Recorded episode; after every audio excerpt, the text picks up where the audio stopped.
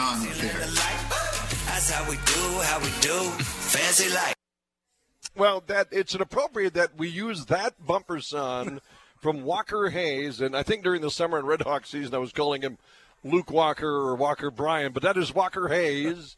And uh, we are at Applebee's and, and, the Jack Michaels show. This is like a second home for the Jack Michaels show. Not just because I get to hang with my buddy Brett Yeager, who's going to tell us all about new lunch menus. His staff is the, the staff is working great. We're going to get all of that. But I mean, we were we we last year, last couple of years, we come here, we hang out. I'm going to tell you about. You know, it looks fantastic. Looks like they've They've added some things since the last time I was in this one, but we are broadcasting live from Applebee's today on 13th Avenue South in Fargo. I have already drank a fettuccine alfredo. I know that I use the, the verb drank there, but that's how good it was. Sometimes they tell you to enjoy it a little longer. I put mine in pretty quick, Derek, and now that was done. but I'm having my my soft drink here, and uh, it is a Tuesday edition on the show, which means the television voice of the Twins, Dick Bremer, will be along with us.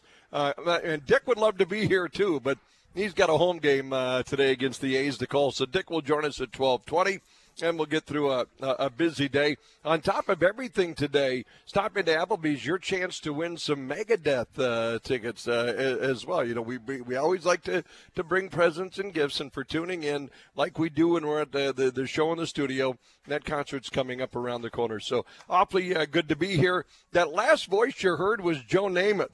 Now, Derek, before we get Brett's take on this, old Joe – and I forget the show he was on. I don't know if I think that was a new. I think that was Michael Kay's radio show in New York. Sure. Were we just talking about uh, this week how you know everybody just throwing throwing daggers out on that? And why? Turns out Joe not a big fan of Zach Wilson. and the Jets, he did not hold back, Derek. Yeah, well, I mean, I, I, uh, no filter there, obviously, and I don't know if it's his antics or ever. And we're talking about Broadway Joe here, right? But I think I think what comes off of Zach Wilson, I think, and Joe, you know, probably knows a little bit of this is the teammate part of it too, right? And that's kind of uh, what what has been brought up with him. So yeah, he didn't pull many punches whatsoever. And boy, Zach Wilson, uh, he just is a guy who needs a fresh start somewhere else, right? I mean, if they are going to make a trade for another quarterback, I hope he's along with it. I, I just don't know what what more you can say on that. And if that's going to be the case, where you're going to have this, it's it's to the time. Why why don't they call a Carson Wentz or a Matt Ryan? I it's just crazy to me it's not going to end well. I don't think. You know that that's the bottom line. And and these these guys that have played and they they you know it's like me. Uh, you know I don't know what school you went to in Madison, uh, Brett. Uh, by the way, thanks for having us out today. Yeah, yeah, glad to have you. Good to see you. I, we'll get to your summer and subsequent fall because I know you've probably been at four corners of the earth. He's been a busy man Cleveland. When you have a son that plays for a team that makes the Little League World Series, yeah, it's probably been a pretty busy and different summer. And, and relatively cheap. Unbelievable how inexpensive yeah. it is to travel all over the world today on that. But but we all want our our alma maters, and in this in Joe's case, his New York Jets. Uh, to do well. Fran Tarkenton wants his probably his Vikings uh, to do well. Derek, I tried to pick a quarterback that was a Viking for a, long, a longer period of time to actually go back and want his team to go. They haven't had a lot of tenured quarterbacks there in Minnesota. Uh, so we oh, I want Wilson Coyotes to to perform at a high level. You know, we all want to do that. You know, so what is the answer? And and to Derek's point, you know, I know Matt Ryan said that he enjoys his. Um, his gig, and he didn't personally contact the Jets, but his agent did, and of course he did. You know, anytime you got an agent, that's what they get paid to do. Carson Wentz, same situation, and the Jets said, "Nope, you know, Zach's our guy. This isn't gonna." You know, notice I'm diverting the Vikings talk here, but this this with the Jet situation, oof, not good. Yeah, yeah, yeah, not good at all. But I don't, I don't, I don't get it. But either. I don't know what the answer. Make, the answer is, yeah, trade him. I guess. I get. You know, what are you going to bring in? What, what? Stand behind your man. Apparently, is what they're doing. Oh, Tammy Wynette, baby, that's a good reference right there. Stand by your man. I uh, Paul Allen brought up. You know, Derek, I was locked into PA show, and as we are every day. But uh, it it is. Uh, you know, he brought up the what everything comes to when you start out at one three and then everybody in the world tells you that how many teams made the postseason that started 0 and 3, and and you justify.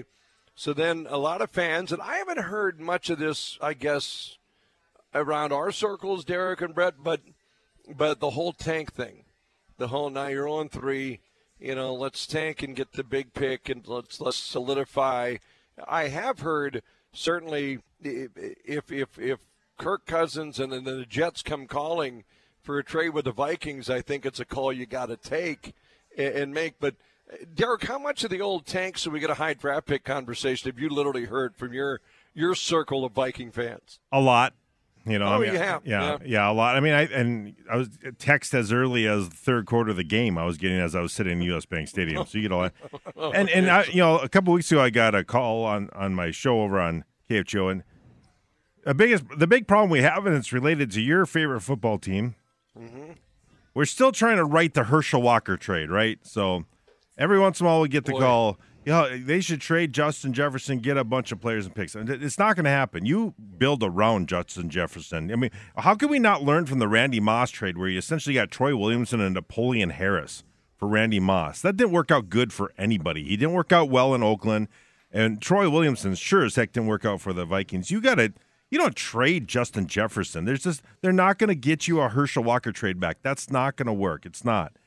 If you are looking at you know Williams or the the Penix kid from Washington, I, who I think you saw, right? I mean, yep, or yep, yep. I mean, that I mean, okay, but let that happen. And if you want to trade up, if you don't fall where you want to in the top ten or whatever, go move up.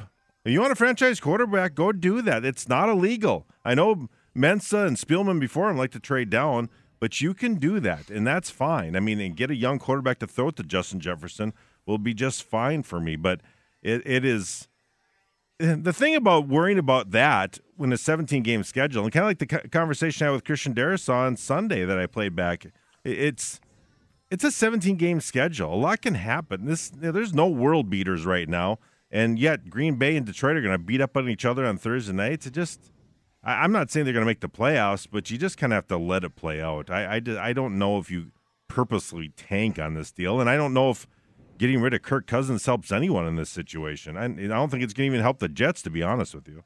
I think when you haven't, and this is by no means a shot at all, but when you haven't won a Super Bowl, you know, when you when you, when you have an organization that has had some success and it is that, but haven't won the the whole enchilada, right? The whole the whole thing, you know, you can't send messages of, of capitulation and defeat, defeat to your fan base like year after year. You can't. To your point, Derek. You know that what I'm making is kind of maybe Derek's point, Brett, is that when you have some of the pillars that that might help you get to the to the to the next level, you build around that instead of you know let's see what we can get or maybe two of those five we can get maybe in the draft we can get and all of a sudden your your fan base as loyal as they are eh, you know they they want to see results. I'm with Derek on that, Brett. I, I think you you know you don't sit here and start dangling the JJs around. You you ink that up and keep that on your roster, right? Agreed. Yeah, that's it. You know, Clark Griswold when he took the family out to Wally World, there was a lot of problems in between. oh wait, Wally World was closed when he got there. Well, I mean, think of it too. So you, let's say you tr- trade away Justin Jefferson, get four draft picks, right? Yeah uh, okay, one of them, what if one of them turns out to be Laquan Treadwell or you know Ezra James? We want to go down the bus. I mean, there's a lot of hits. Don't get me wrong. I mean, Justin Jefferson. One. Think how lucky this organization was to trade away Stefon Diggs and get Justin Jefferson. I mean, that is a. right, I mean, right. that is pretty lucky that you get a guy who's better in the clubhouse, by the way, and a guy who's a superstar in the making. You don't trade him away at this point. You just don't because there there's too much of a risk when it comes to the NFL draft.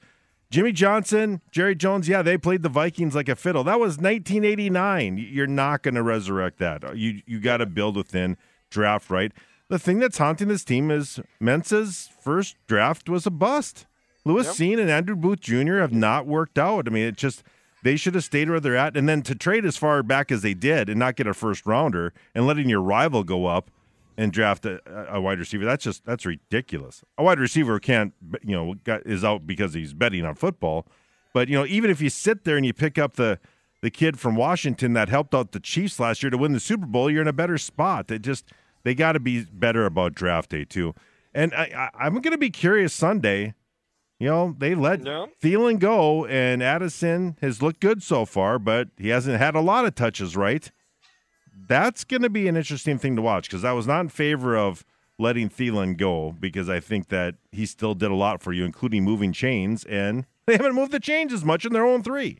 And, and, and I go back to it, it, it, and I'm not saying the guys aren't aren't trying. When you when you make deals on draft day, you're right. You're obviously attempting to do something. You're you're trying to accumulate, or or you're trying to you know trade away because you've earmarked someone that's going to maybe have a more immediate impact. So the draft is is really all about the positioning of that guys and and. Uh, but I go back to the uh, fan base so hungry. I don't know of another NFL. Well, there's probably a couple NFL fan bases that are more hungry that deserve something better.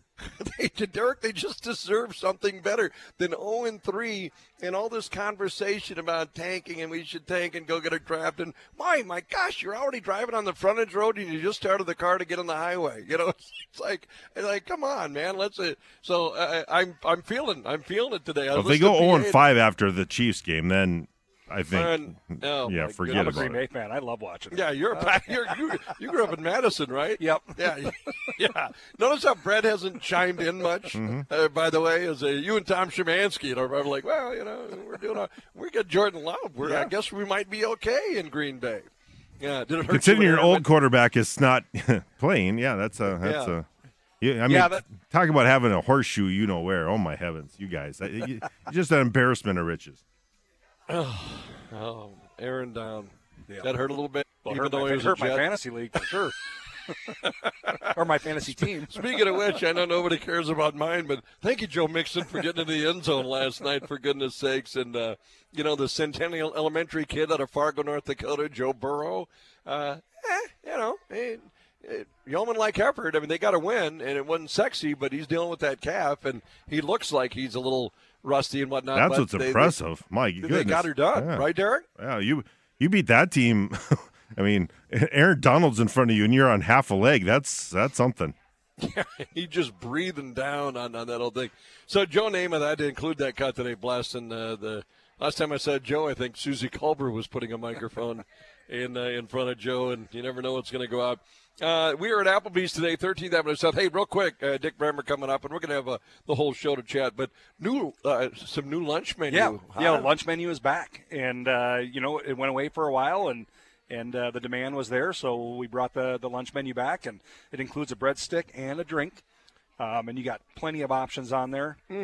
I see people. I don't know, Derek. Derek, I'll throw five at you. Well, I'll throw three at you of the soups: French onion, tomato, basil, chicken tortilla. Which way you going? Tortilla, not even it, easy answer. Not even- Yeah. Yeah, I'm on his Automatic? Side. Absolutely. All right, you going house salad with that? Do you have a Caesar option or? I do have a Caesar I option. do have a Caesar. There you go. Yeah, look at that! My goodness. Then you can you can upgrade. I'm going Club Grill. well, look at you, and you upgrade for like eight quarters. Yeah, 20 dimes. You got 20 dimes. You can upgrade and grab yourself a, a club grill, as you said, a, grilled cheese, an oriental, half oriental salad. I mean, this is good. Then you can upgrade even to a premium. Now, this is really out there. That's 12 quarters. You could find probably even your car on the way over to Applebee's, by the way. And that uh, half uh, broccoli chicken alfredo, which is what I had uh, today have three cheese chicken penne or a four cheese mac and cheese. So the lunch menu is back. My guess is, you know, we're we live in a world of protesting where people picketing, going, Brad, seriously, yeah. They wanted it back. Yeah, yeah. We, we were, we were intimidated, so we had to. Yeah, we You, you it back. did. You, you, you, you did a good cave it. Going, I get it. We understand how popular it is at Applebee's, and and uh, that's where coming to live today on 13th Avenue South in Fargo. Uh, I, I, I told Brett had had a busy uh, summer, and we'll have time later to talk about this. But I, Derek, how do I bury this lead? You know, we were doing Little League Night in America and watching those uh, the the youth from Fargo, these 11 and 12 year olds, go to Williamsport. How was it, Dad? Well, if I ever have to stay in another hotel, it's too soon. How much are hotel rates from here to Williamsport? Uh, yeah, uh, yeah, really. That's very inexpensive. That's one thing. Derek and I are back here going, wow. And, and thank goodness a lot of the teams were, some of them were raising dollars because we had not just the Fargo team, but we had other, uh, you know, both sides of the river that were heading to, to major. Yeah, uh, West Fargo went down to uh, Lake of the Ozarks, I think, in, yeah, in Branson, Missouri. Jamestown, New York had, I think, Moorhead uh, had a team out, out there, so uh, that was all good. But an experience like no other. the I- Little League World Series. I wouldn't trade. As you know, I have four boys, two Right. older ones that are in college.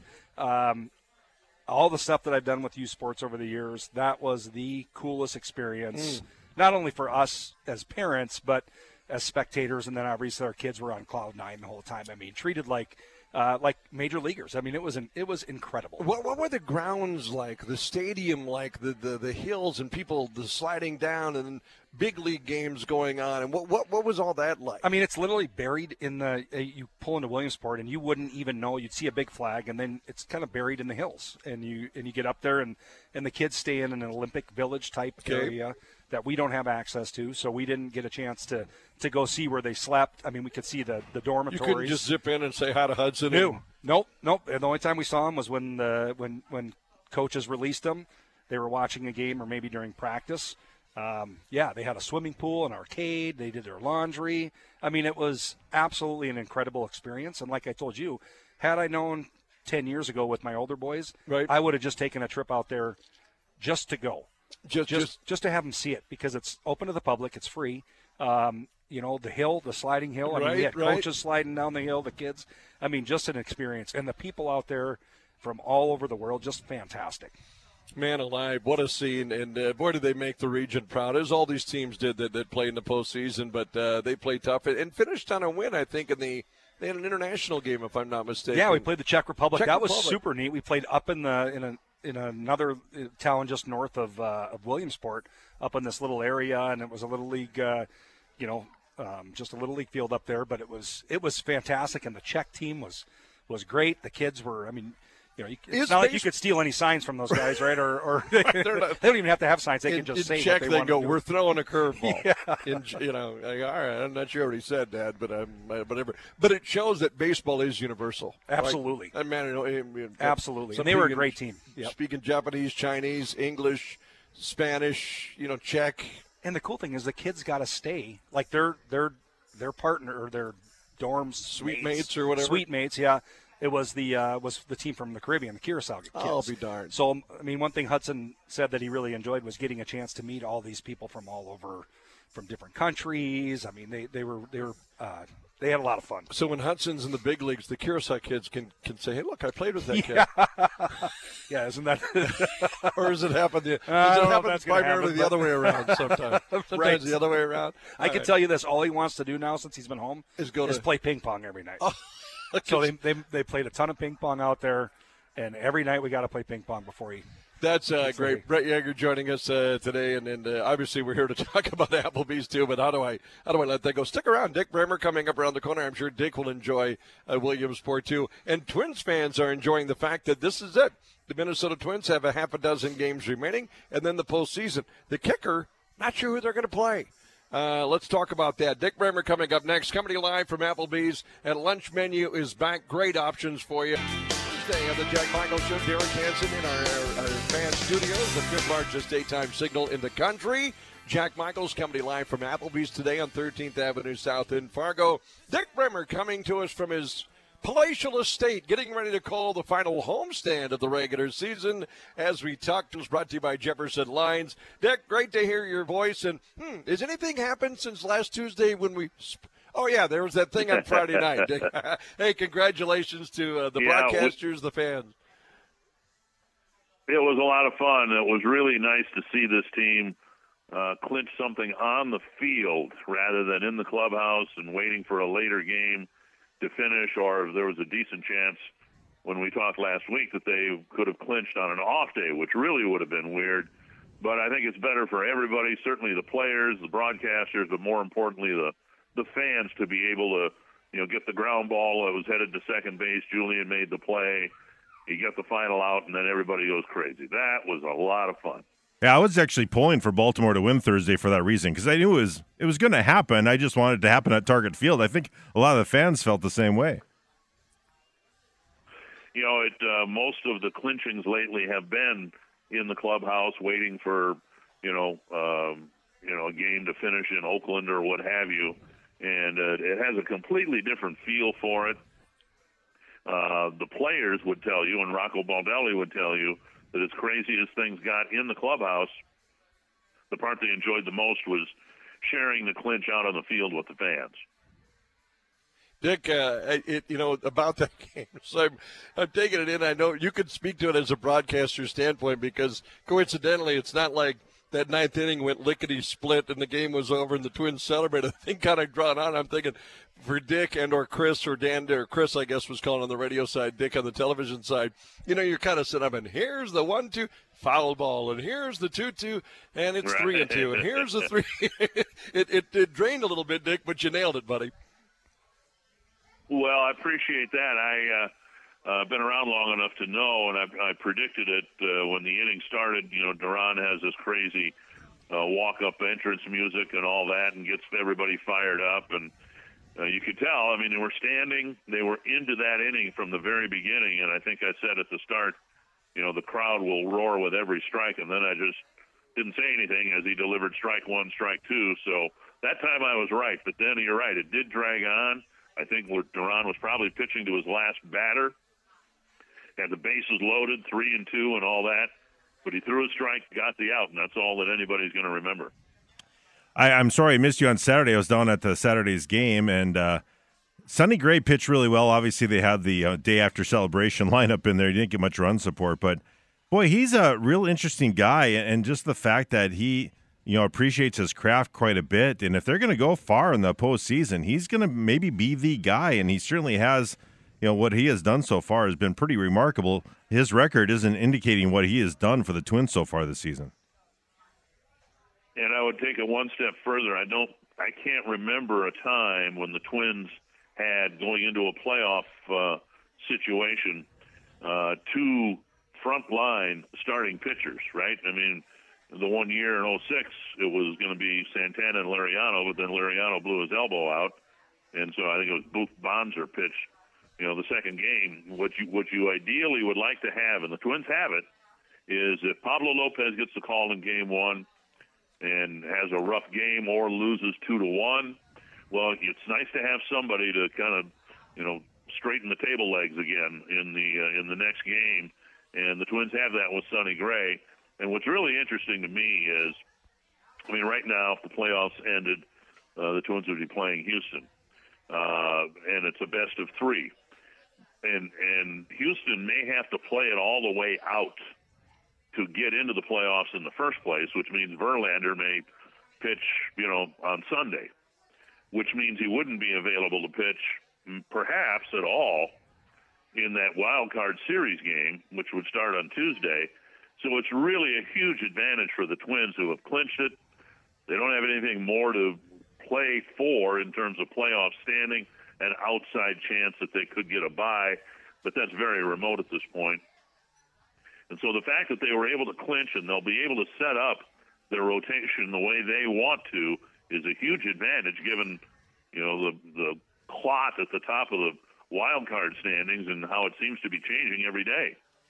I think that's a uh, that's a really good point that Dick makes right there, and that's that's really what you play for, isn't it, Dick? To be in that spot uh, to force your would-be opponents to have to, to, to empty out their ammunition before they, they kind of come in and play you. And nothing's guaranteed uh, by any means. And, and and as we touched on this last week, Dick, and, and I guess uh, are, are we thinking Pablo and Sonny, and, and maybe Rock, maybe the Twins have designated their one-two, Dick. I'm not sure, but Pablo, Sonny, Sonny, Pablo.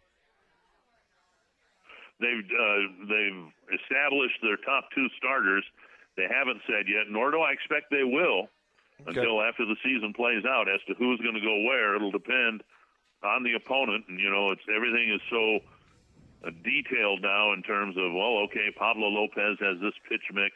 This would work best against Seattle. Sonny Gray has this pitch mix. He that's would work more against Houston, Toronto, what have you. And so I don't expect that they're going to say, "Hey, Pablo Lopez is our number one starter. He would be my pick." But I don't expect they'll come out and say that until they absolutely have to, which would probably be Monday.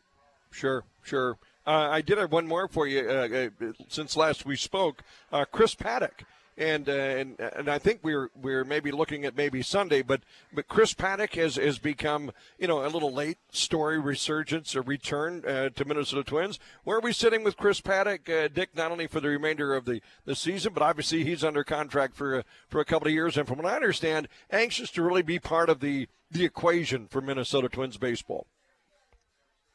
Well, I've, I've gotten to know Chris a little bit, and I know how hard he worked because he wanted to be a factor for this Twins team late in the season, having had Tommy John surgery 16 months earlier. I felt so bad for him on Sunday because when you have, when you, for whatever reason, if you miss the game for more than a year, and it takes a lot of work to get back to the game, and Chris certainly went through that. He was warmed up in the bullpen on Sunday Mm. and was going to make his triumphant return, regardless of what happened. If he'd have come into the ball game and gotten shelled, but his arm felt good afterwards, that's the the big deal when you miss that much time. And he was walking in from the bullpen, and they brought the tarp on the field, and the rain delay was 50 minutes, I guess. Well, there's no way the Twins could take this man who was just coming off Tommy John surgery, have him warm up, and then sit for another 50 minutes, and then put him back out there. So he couldn't pitch. I suspect he'll pitch tonight. But the encouraging thing for Chris uh, and Twins fans, when he was pitching in St. Paul, his uh, fastball ticked up to 96, 98. And so I think there's going to be a, a real good possibility that he'll find his way into this playoff bullpen, and the Twins are really going to have some power arms out there. That is certainly good news because I mean that I think we kind of know that you know, as you mentioned, the rotations can be pretty good. Then the question is, how are they going to set up the bullpen? And I think one of the more frustrating things for me, even though they've been very successful, is not really having defined roles with this bullpen. But that's what we're sitting at right now. Is they're going to have to figure that and how many pitchers they want on that postseason roster. It'll depend, uh, of course, on what happens in the first two games. Uh, and if there is a game three in that first playoff round, I can imagine teams, and the Twins might be one of them, you know, go with their starter, Joe Ryan, whomever, and then a mix of four, five, maybe even six relief pitchers will be tasked to just get one, you know, pitch one inning, and and you know, creating a scenario where for this do or die game, game three of the best of three series, no batter would get to see the same pitcher even twice in the game. I think that's very possible that we'll see some teams do that if any of the wild card series go to a third game. Talking Twins baseball with Dick Bremer, brought to you by Jefferson Lines. I was looking back, and I, I know we're not done with the season, Dick, but I was reading some tidbits on, on this Major League Baseball season as a whole. How, you know, home teams' winning percentage is just 521, which someone did the numbers on this. That's the, you got to go back to 1999 to, to, find a 521 home team winning uh, clip. Then I was looking at, you know, you know, Royce Lewis has had the four grand slams this year, which we've talked about oftentimes. The amazing slugging percentage of the Atlanta Braves as a whole. Here's a team that's closing in on, on Minnesota's home run mark, and they have all those stolen bases to go with it. I don't think any team have, have combined those two. So, Dick, personally, for you, when you look back, maybe in just your eyes, uh, regarding the Twins, we can even be more specific than that. When you look back over this season, albeit six games remaining, uh, one or two things that, that jump off the page to you. Well, I think the Twins stole four bases in April. And then we saw, because they were able to get the you know, Willi Castro and Michael A. Taylor on base a lot. Uh, they opened up their playbook a lot. We saw a lot of safety squeezes, double steals, and I think the Twins. There are certainly teams out there that were that have run the bases more aggressively than the Twins have, but I think the Twins are a good example of what the rule changes have meant for the game. Even the Twins are much more creative on the bases, trying to go first to third, mentioned the double steals, safety squeezes, and all that. So I think the rule changes have done what they were intended to do, which is to make the game more entertaining. Because the Twins were as power happy as anybody in baseball, and they do have a mix. And if Willi Castro can stay healthy, and Michael A. Taylor, uh, Andrew Stevenson also, I think, is going to be on the playoff roster. He's a base stealer. Uh, baseball has successfully, I think, brought the stolen base back. I'd love to hear that, uh, uh, Derek, especially on an anniversary today. Our good friend and my longtime uh, broadcast partner on this date, 1962, Maury Wills. Maury became the first player to steal 100 bases. And, and it's great that Dick is talking about that kind of back into baseball. I mean, Dick, when Maury was doing it, I mean, he stole more than, than entire teams did as an individual. But uh, I agree with you, Dick. I, I think, you know, first to third, safety squeezes, taking a bag, maybe even a double steal from time to time. Uh, that's that's fun ball. That that's winning fun ball, isn't it, Dick? Yeah, and I, it could be just my imagination, but the sense I get, having seen an awful lot of baseball games this year, that the game is much more entertaining for the fans, whether they be in person in the ballpark or on TV watching it. Uh, it just seems like people are less connected to their cell phones while they're watching a game, uh, and the pitch clock has a big a part uh, of that as well, a big reason for it. Uh, it's a, just a much more entertaining game with what 25 minutes taken off the average game time. And I think, as I discussed with you guys earlier in the year, that doesn't sound like that much. But then you multiply it times 162, and it comes up to three days that we have that we didn't have just because the players had their walk-up music and pitchers, you know, dawdled on the mound and all that. It's just a much better product, and, and I hope baseball does a really good job marketing that. Injury wise, I don't think there's any doubt that this team's going to do anything in October. They're going to need the left side of the infield in there. And Carlos Correa and Royce Lewis, I mean, for them to be successful, they're going to have to be in there. And that's going to be something to watch here this last week. I know they're on the injured list, and you know how they can come back from that is going to be a key factor to finally break that curse that they have of winning a postseason game. Yeah, yeah. One of the uh, big turnarounds for the Twins in, over the course of the season was their ability to hit left-handed pitching. And the reasons are pretty obvious. Correa started hitting left-handed pitching. Royce Lewis absolutely shredded left-handed pitching. Byron in the past, Byron Buxton in the past has been pretty good against lefties. So you've got three right-handed batters that can really raise havoc with left-handed pitching in a playoff series. And we don't know whether one, two, three, or any of them are going to be in are on the active roster to play. Now, my sense is that Correa is almost a lock. Uh, he told me the day after his uh, plantar fasciitis popped in Cincinnati, they'd have to amputate his leg not to have him uh, in the lineup and, and on the roster. And I, I think uh, he's he's pretty confident. I think the Twins are. He'll be there.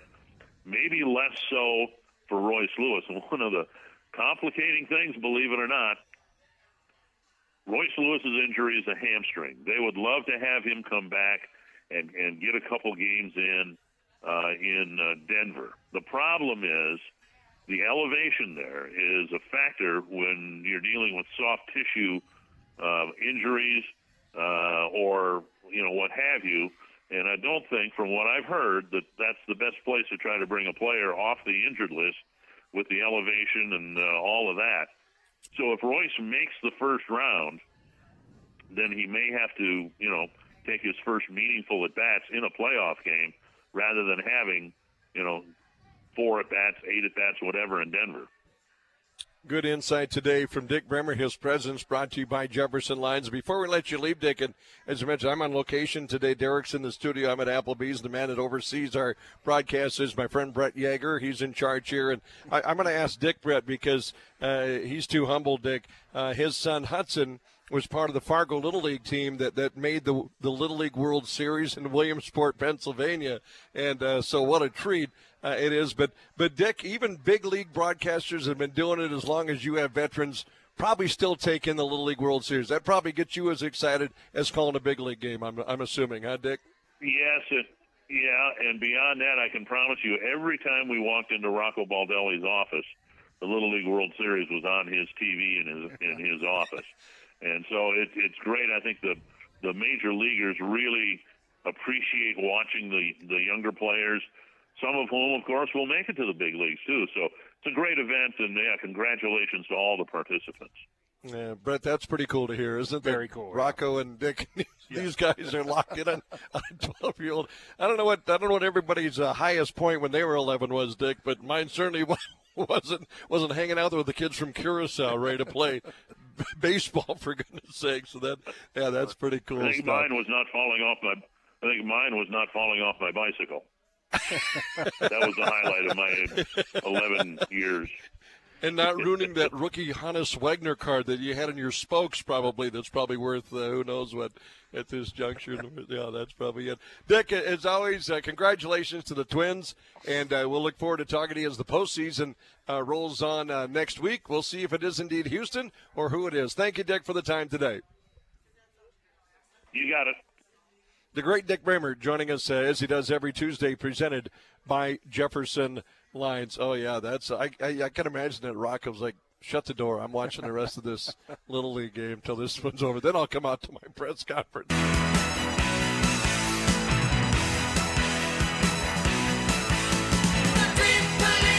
Uh, Brett and I are just in are all jacked up on on baseball talk today. But uh, we talk about and Derek. I don't know if baseball is going to get back, but you think of, of and I get it, walk off home runs and waving a ball fair and uh, you know you know the airs that go through legs that score runs and walk off home runs. But when you think about it, one of the biggest thrilling parts to me of baseball is is you know that that winning run in the game five or seven, whatever you're whatever you're watching. If it's a seven game series and a man's on second and there's a, a simple base hit and now you're going to see a, a play at the plate and that slide and that dust and an umpire's call a safe and the explodes and th- th- that home runs I get it I like walk offs they're fun bad tosses jog around the bases point at the bullpen I, that's all great to me but what Dick was talking about there Brett there's some about just 90 feet or scoring from second on a little base hit to win a. That's that's oh, ball. Yeah. And, I, you, and it, you need to, you didn't see it for the longest time. no. And now you're seeing more of it. It's great. Uh, love to see it. So uh, the Twins and Dick's right. Obviously, if the, if the uh, season ended today, uh, they'd be facing the Houston Astros, and the fact that Houston's going to have to fight, um, you know, to to secure spots. So right down to the wire, they're going to have to go, and that all bodes well for the Minnesota Twins. Now once the second once the second season starts, anything can happen. You know, and and another valid point Derek he made when you look at guys that just absolutely crush and terrorize left-handed pitching, and when you talk about having a Royce Lewis and a Byron Buxton and a Carlos Correa, if only 33 and a third of those players are available, isn't enough. If 67% of those players are available but not quite at full strength, you know, is it enough? Can the other guys run around? So, Derek, there are some glaring thoughts heading into the postseason for Minnesota. Not the very least of the concerns is probably the pitching. That, that should be the one constant. Yeah, I mean, well, I think that you're feeling good about the starting pitching. It's kind of that until you get to the Duran type of situation, right? That's what you're worried about. That's kind of what Yeah. you're looking at, and Yeah. and uh, that's that's what I'm always.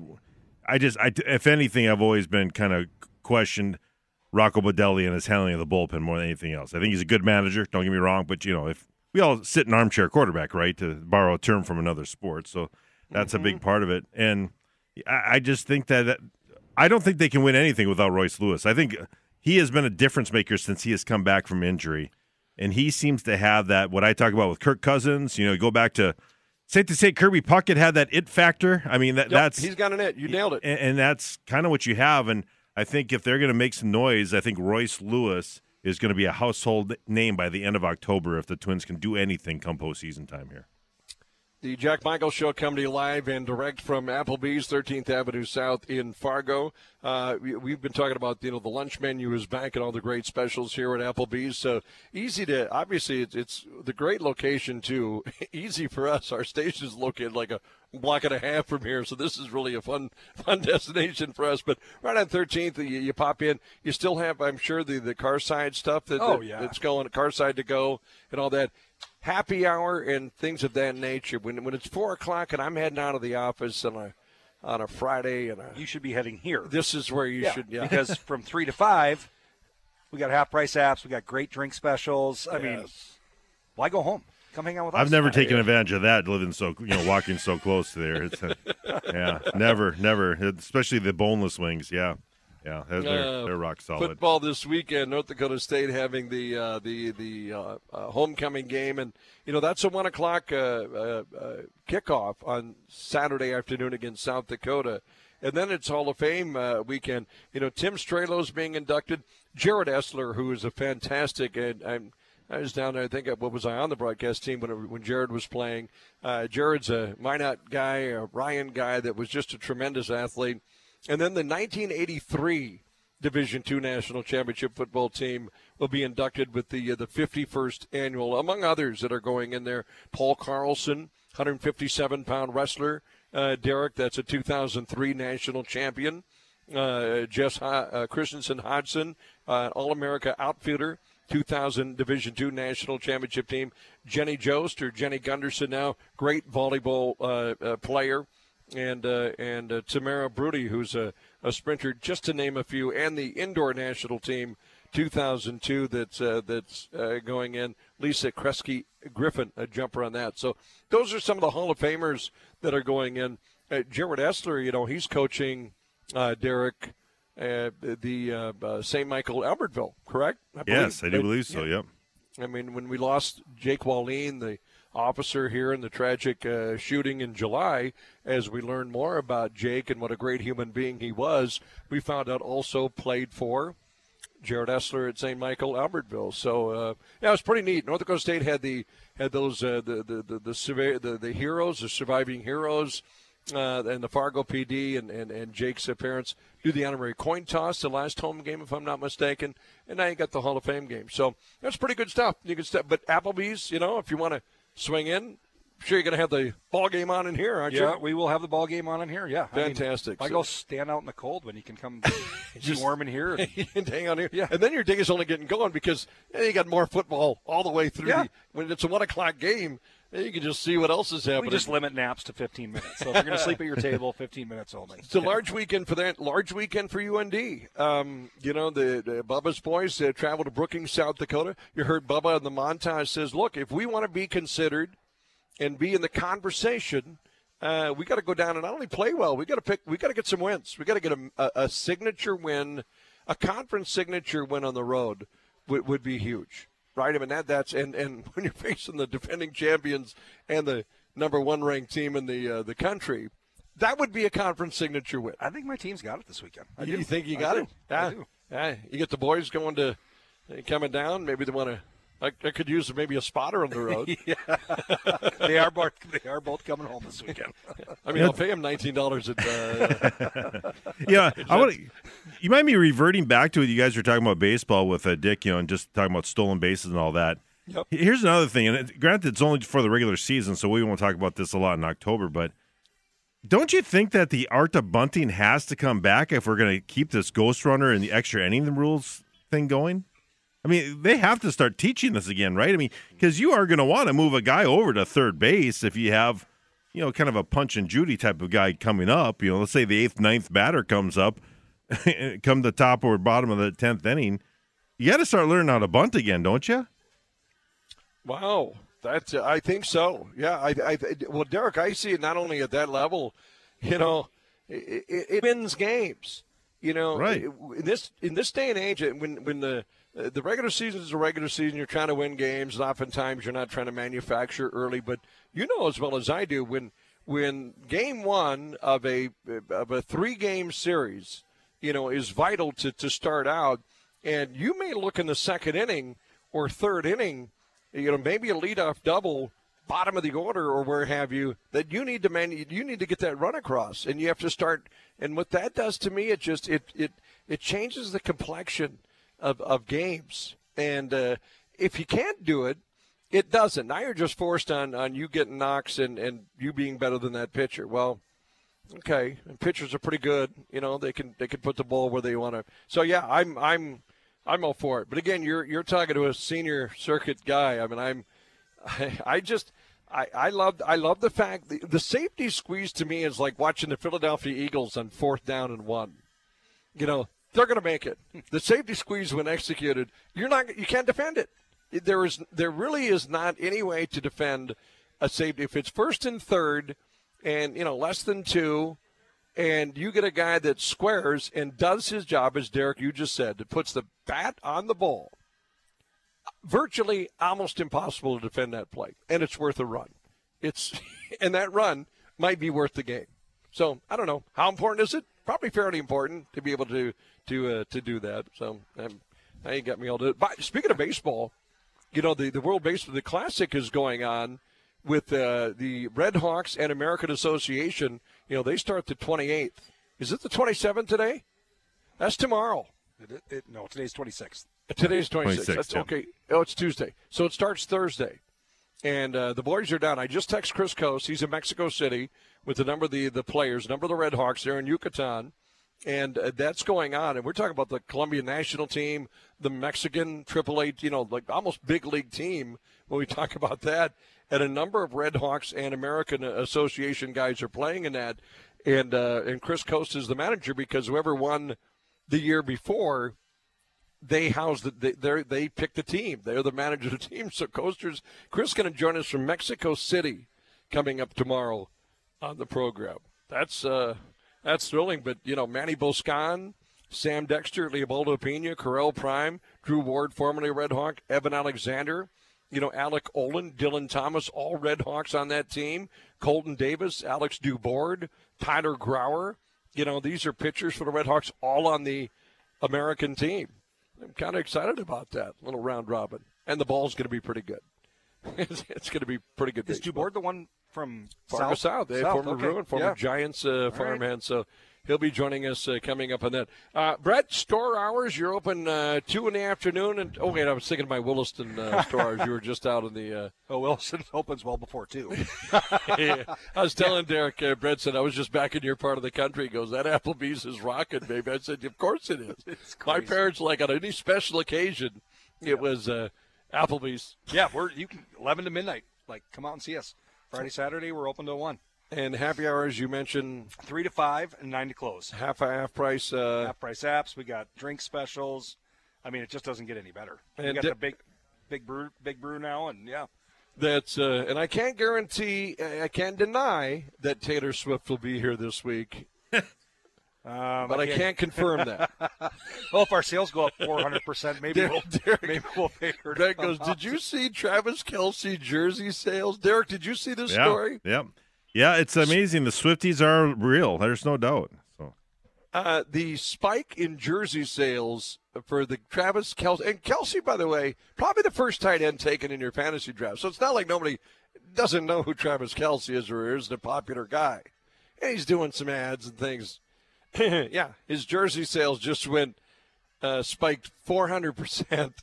Uh, Well, this is a publicity stunt, it sure is working well. Oh, those two are laughing all the way to the bank if this is a publicity publicity stunt and, and all that. That is, uh, uh, but we don't know if there's a confirmation of the actual dating. yeah, who knows? We probably won't ever know. Yeah, it's uh, it might just be a whole ruse. I mean, you know, Yeah. just. I mean, they talk about scratching each other's back, right? I mean, that's just. Uh, not that she needs it as much, but uh, this this certainly. How many more podcast listeners do you think he and his brother are going to have after this whole? oh my goodness. I mean, this is a global story now. Tight ends. Who'd have thunk? yeah. That's uh, just yeah. Did I say Eminem's dad? You know, graduated from Williston High School. Is that right? Yeah, Marshall Mathers' father. Really? I believe so. Or if he didn't graduate, he's in a yearbook with my friend's uncle. Well, according to half the people listening to you, he did now. he did not. Uh, Marshall Mathers spent a little time in in, in Williston. I'm not. That's a true story. You know, so that's uh that's that's all I can offer our Kelce Swift story. we just turned into a brush with greatness. Applebee's Tuesday Tuesday afternoon brush with greatness at Applebee's. oh, great. It's all good. Uh, we've got Twins baseball coming up tonight on our sister station KFGO, the Mighty 790. We have uh, UND Coaches Show uh, tonight at 6 o'clock uh, uh, here on 740 The Fan. Then, Derek, something that, uh, as the brand manager of The Fan, I applaud you in doing. Because the races for the postseason are, are, are pretty heavy, uh, we're also going to hear some uh, some West Coast baseball Yeah. coming up. Uh, Exactly. They I, they blew up the game tonight, I do believe. But so tomorrow night we got a little baseball action coming up from ESPN Radio. So looking forward to that. Yeah, it should be good. yeah, yeah, that's uh, yeah. I, I always know. enjoy that. We'll try to do as much as that as we can because you know it's it's a good product. You know, it's baseball on the radio for crying out loud. It's that's what it's all about. So Big shout out too to our uh, we we don't forget about the local local athletes and locals going on. I know in after round one of the state class B girls golf tournament, Oak Grove uh, had ten stroke lead on Kindred. And uh, in the Heart River third, Bottineau four, Park River five. Avery Bartels, who has got to have been building a new trophy case there in Kindred. She was just a golfing machine. Uh, she was a two under after the only one that, that, shot under after round one, so good for her. And EDC Golf, Red River finishing on top, Davies second, Sheyenne third, Wahpeton four, and Shanley five. And boy, Red River given, of course, now that's in Grand Forks, and not that home course. I mean these kids play all over the place, but uh, you know, doesn't hurt though. Bar- yeah, Lexi Bartley's and Rose Solberg's uh, Davies kids that have been pretty strong, but Jaya Gruby from Red River shot a 69 in the open day, so all good on on that front. So that's all good. Our high school game of the week this week, Derek, if I'm not mistaken, our Friday night lights. Speaking of our high school coverage, uh, we've got Kindred, or no, do we have Kindred Lisbon this week? No, we switched it up because of personal oh, reasons. Right. well, that's right. We have. Yeah, because uh, Bob couldn't do it. I'm going to be heading back to Barnesville, where you were last week for Warroad Barnesville. E- earlier start 5:45, and uh, so yeah, looking forward to that and see how that all plays out coming up on Friday night. Check the booth there in Barnesville. I guarantee I left one iced animal cracker. Is that right? From last Friday's homecoming game. Interesting. In, in, in Barnesville, Brett uh, here at Applebee's. Uh, by the way, what's on on your docket when you have a split four boys and and, and two are in the upper echelon and are in college and, and two hockey season is uh, just getting underway right now with the two younger ones. It's so. media day mm. for UND hockey tomorrow. The Force have already are already two games deep into yep. their season. Yeah, and hockey season. We got a, we got a little breather, but not much of one. So, but I'm excited. Yeah, you know, I, and I don't know what I'm going to do. I've been watching high school hockey for. I'm obviously still going to watch right, it, but, but now, my, now you've got in between it. You've got my boys are gone, so I mean, what am I going to do now on a I don't know, but after your summer into this fall, I, I, I, get other parents have done something, but Father of the Year right now or Traveler of the Year. Oh, there's there's a did bunch Did you of, drive to Williamsport? We did, we did. Yeah, we were the only ones crazy enough to do that on you the team. drove to Williamsport. We did. Yeah, and there is a and, and just there is a bunch of other fathers and mothers of the year that's sure, I know. on this team. Yeah, everybody's, everybody's been going crazy, but uh, yeah, we drove out there, and and uh, what a fantastic drive that was. I mean, I could, you know me, I I can drive. Yeah, you're a driver. I, I like driving. So, um, you know, we we drove all the way out there, put about 3,300 miles on the car, and when we got to Monticello, Minnesota, at like seven o'clock at night on the way back, we got a flat tire. Oh no! I was gonna say you turned and said, "I'll have the missus drive the rest of the way." I drove out, drove all the way back to Monticello, and you did. Oh, that's pretty. Well, yeah. I mean, it was just I'm driving through the the Appalachians. I it just what a fantastic drive. We got to meet some neat people on the way out there, and it was great. That is uh, awesome. Wouldn't change it for the world. Applebee's is the uh, the place again. That lunch menu is back. Uh, Derek, thanks to uh, to Dick Bremer joining us today on 740 The Fan as he does every Tuesday. You can hear that back. His uh, his appearance brought to you by Jefferson Lines. Our thanks to Brett and his staff here at Applebee's for taking care of us as always and helping getting the word out here on 740 The Fan. Uh, that lunch menu is back. Two classic options for 10.99. You can add a, a, signature. You can upgrade. You can choose a classic plus a signature for a couple of dollars more, and even more so upgrade uh, premium. So. Yeah, it's just a, just the right amount of food for you. I was, uh, yeah, yeah. That's good. That's all. That's all my kind of stuff over there. Fettuccine was phenomenal today. All right, thanks, Brett. We'll see you soon. Thanks, guys. Uh, stick around. Common Man is coming up next, right here on 740 The Fan, 107.3 FM, KNFL.